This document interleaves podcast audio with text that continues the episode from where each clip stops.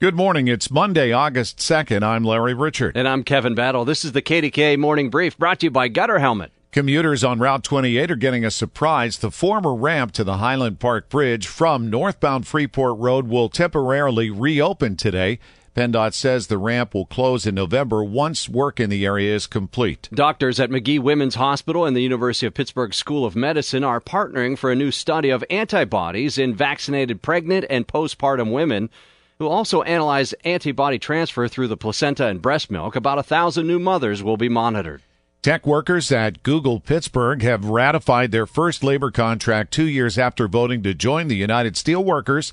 The three year deal with Google consulting company HCL Technologies covers 65 workers. Tell your smart speaker to play KDKA or download the free Odyssey app.